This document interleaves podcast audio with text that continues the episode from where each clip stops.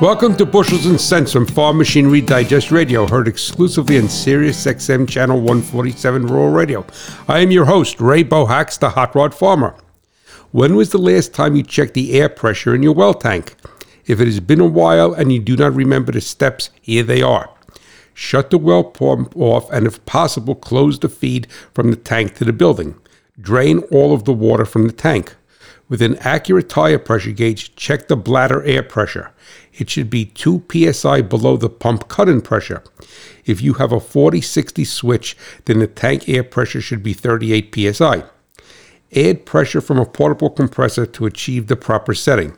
Turn the pump back on and open the supply to the building. It is that easy.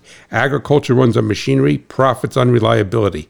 Visit farmmachinerydigest.com where steel and soil meet.